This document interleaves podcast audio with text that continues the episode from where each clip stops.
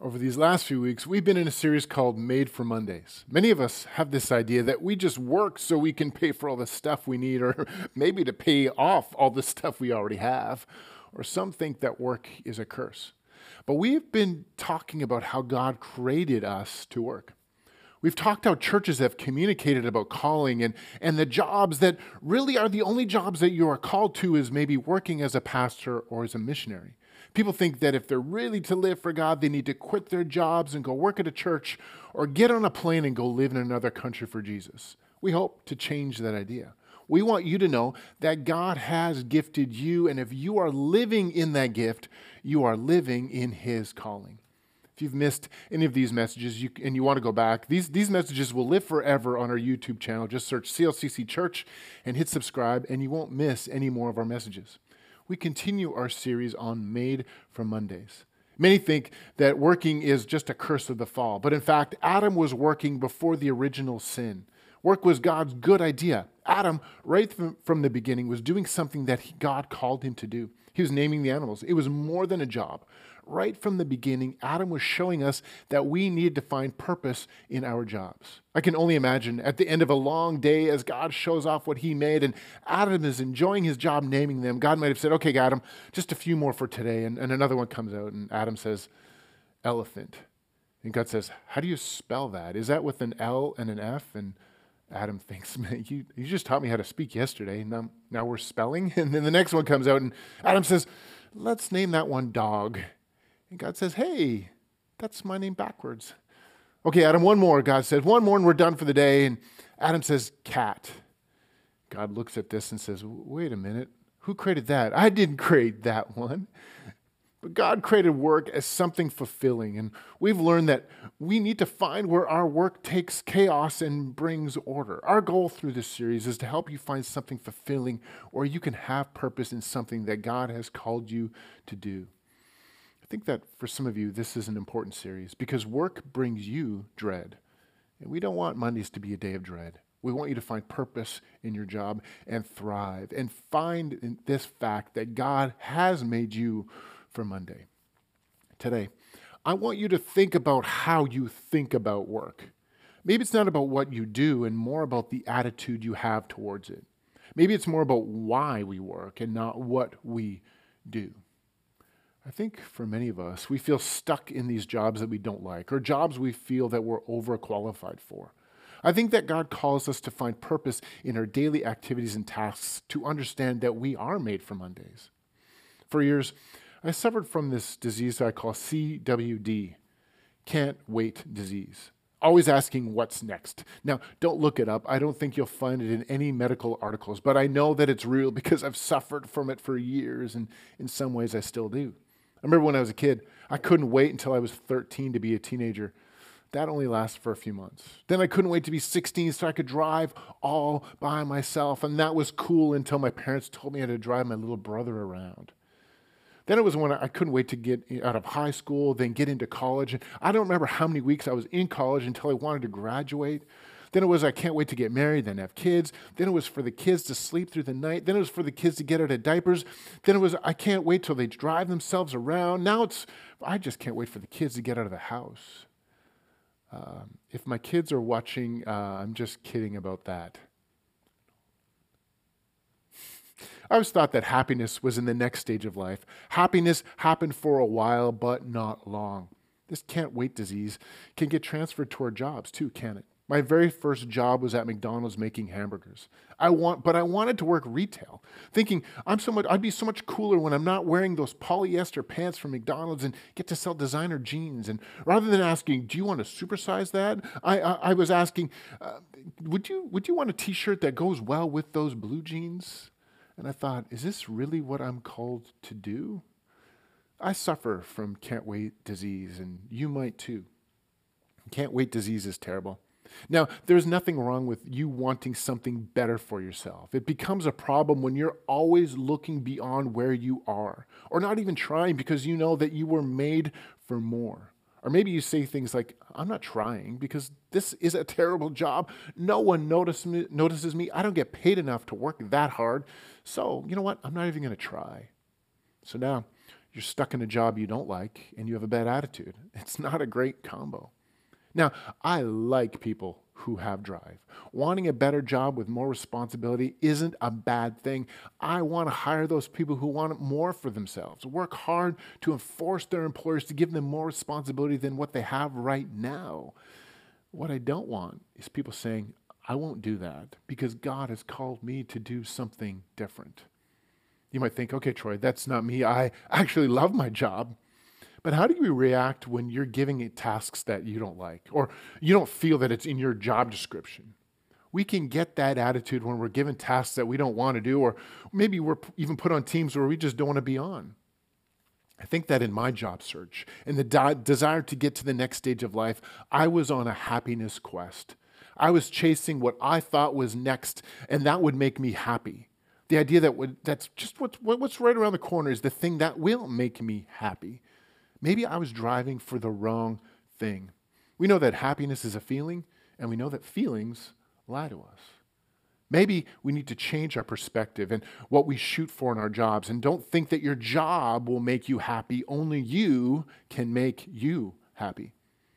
There's a story I heard about these friends who fished together one day they were out on their boat and they ha- were having this incredible day where it seemed like every time they threw their line in, they were pulling out another fish. Time after time, they throw their lines in and they would catch a fish. It was unbelievable. So they had to remember where they were fishing that incredible day to remember their favorite spot. So they got home. So they so they got some red paint out and painted a huge red X on the bottom of their boat so they'd remember where they were. They never had another bad day fishing. You know what they found out?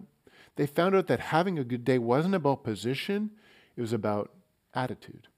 Paul, who is someone who writes about this in one of his letters to a church in Corinth, he, they, they, suffered from can't wait disease and its close cousin, what else is out there disease. He wanted them to check their attitude. This is what he says in 1 Corinthians chapter 7. Each of you should continue to live in whatever situation the Lord has placed you in and remain as you were when God first called you. Here, Paul is talking about people's relationship status, whether people should stay married or not when, start, when they started following Jesus. He knew something about relationships I think we can apply to jobs. Just like having the right job won't make you happy, being married won't make you happy either.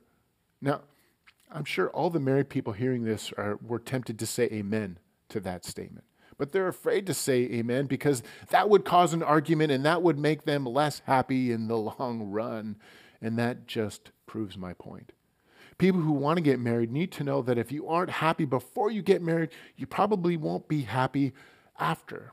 The job of the other person isn't to make you happy. I find that most people know that if they're a happy single person, they have a better chance of being a happy married person as well. I know that this passage is about relationships, but I love the principle that Paul is getting at here. If you're happy in your job now, you will be happy in another job continue to live in the situation that you find yourself in. It's not the job that makes someone happy. Maybe we might even say it this way grow where you're planted. Even if you feel it's a job beneath you, or if you think it's a bad job, grow where you're planted. Now, when I think of people in the Bible who had a bad job and was fulfilled, I think of Joseph from the Old Testament. Now, many of you know the story of Joseph, but for those who don't, let's hit the highlights and review some of the story today. One day, Joseph is given a job to go to his brothers, his, his older brothers, and find out how they were doing. As his older brothers see him coming, they make a plan. They plan to kill him and then tell their parents that a wild animal attacked Joseph on the way. One of the brothers talks the rest from killing him, and instead, they just sell him as a slave. So Joseph is going from a family where he's the favorite son to property of someone. He gets purchased by a man named Potiphar. Now, if you think you have a bad job, if they tell him that he needs to work, he works. If they tell him he needs to do something, he has to do it. You think you work for low pay and you don't like your benefit package? When you wish you got a little bit more vacation days, think of Joseph and how whatever he was doing, whatever he was facing, he, he, kept, he kept working and pursuing purpose. If you mess up at work, you might get a demotion or fired. Joseph worried that he'd lose his life. There are no benefits, no holidays. He's actually not paid. He's just given the privilege of being alive. Then the author records something in this book that encourages me. And it, it, he's, he's stuck working for a family and he's being forced to work as a slave. And this is what they write in Genesis chapter 9, 39, verse 2. Joseph succeeded in everything he did. Was it because he was happy? Was it because he was doing something that made him happy? His situation dictated that he shouldn't be happy. He was, he was a slave. He wasn't even wanted by his brothers. But Joseph works hard, not, not at what he thought he would be doing when he was a young child, but like Paul encourages his readers to do, continue to live in the situation the Lord had placed him in. We find that Joseph was put in charge of everything Potiphar owned.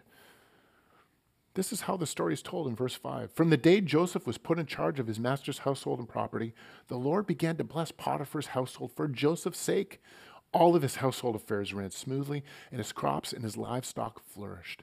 So Potiphar gave Joseph complete administrative responsibility, excuse me, over everything he owned. With Joseph there, he didn't worry about a thing except what kind of food to eat. Joseph has this attitude that he's there he might as well make a difference, and he works to the point of being in charge of the whole household.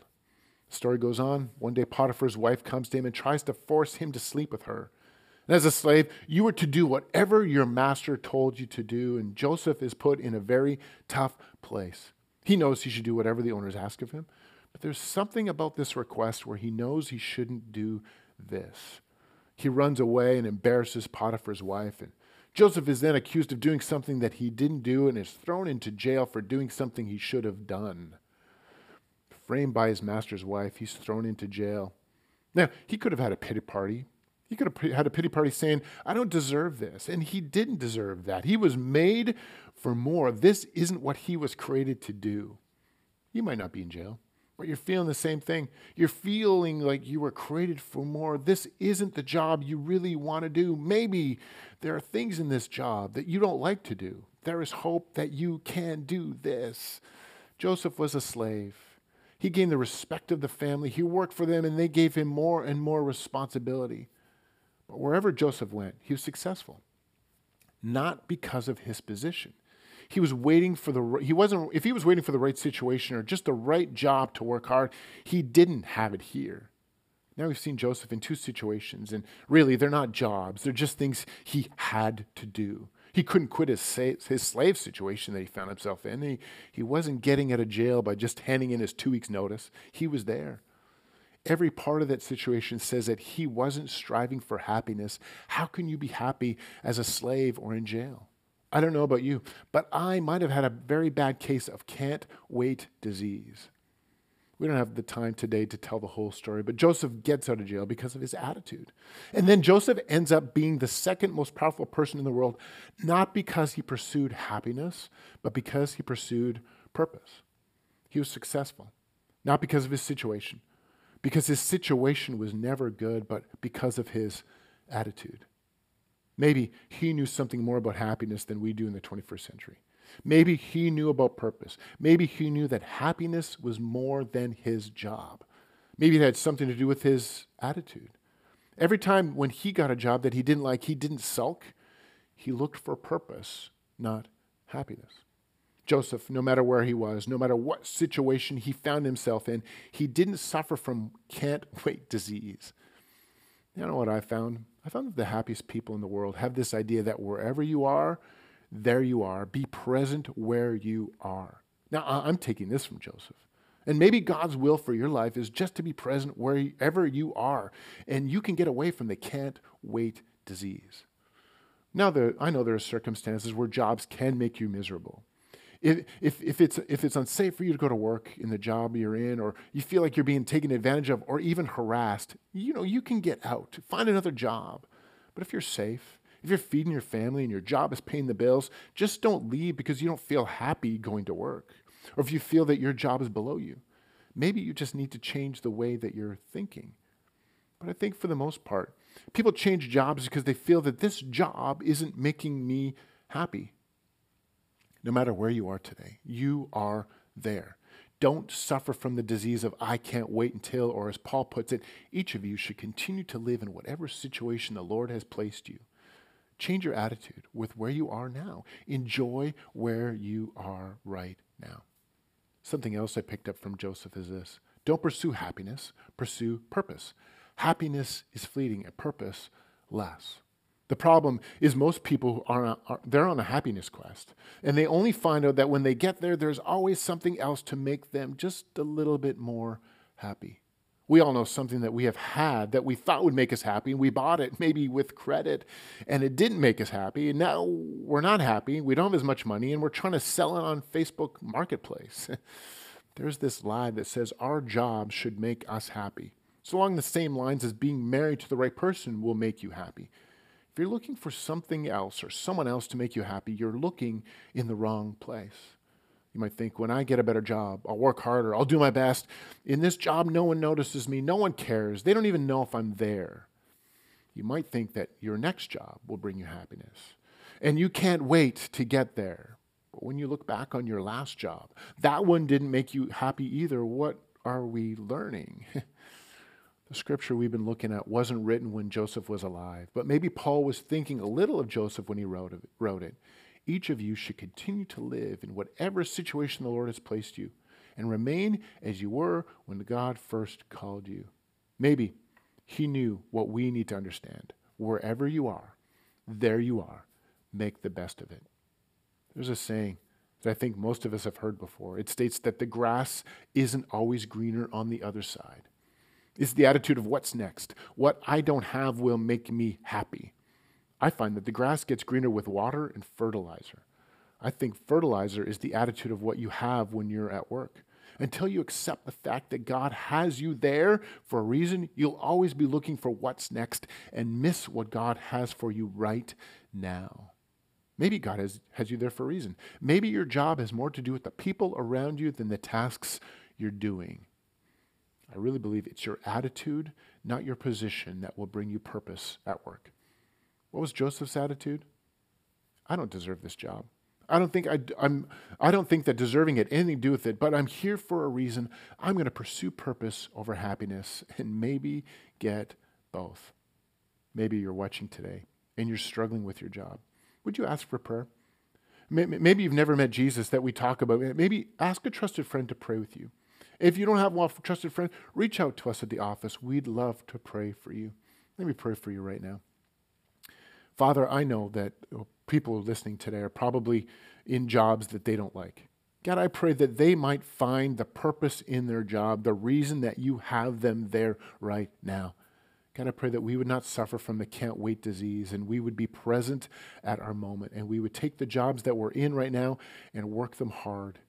So, God, thank you for jobs that we have. I pray that you just continue to call us to look for purpose and not happiness. In a minute, a question is going to pop up on the screen. Take this time and talk about it with the people you are watching with, or think about it yourself. This is the question. In your own words, what's the difference between finding a job with purpose and finding a job that makes you happy? What if we didn't look for happiness in our jobs and we looked for something with purpose? There's an old story of three bricklayers and how they viewed their jobs as they built a church. The foreman asked the first bricklayer, What are you doing? The bricklayer said, I'm a bricklayer. I'm working hard laying bricks to feed my family.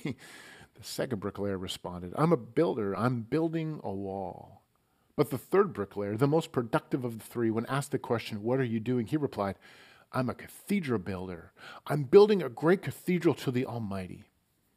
Now, that guy was more successful, not because of his job, not because of his position, but because of his attitude.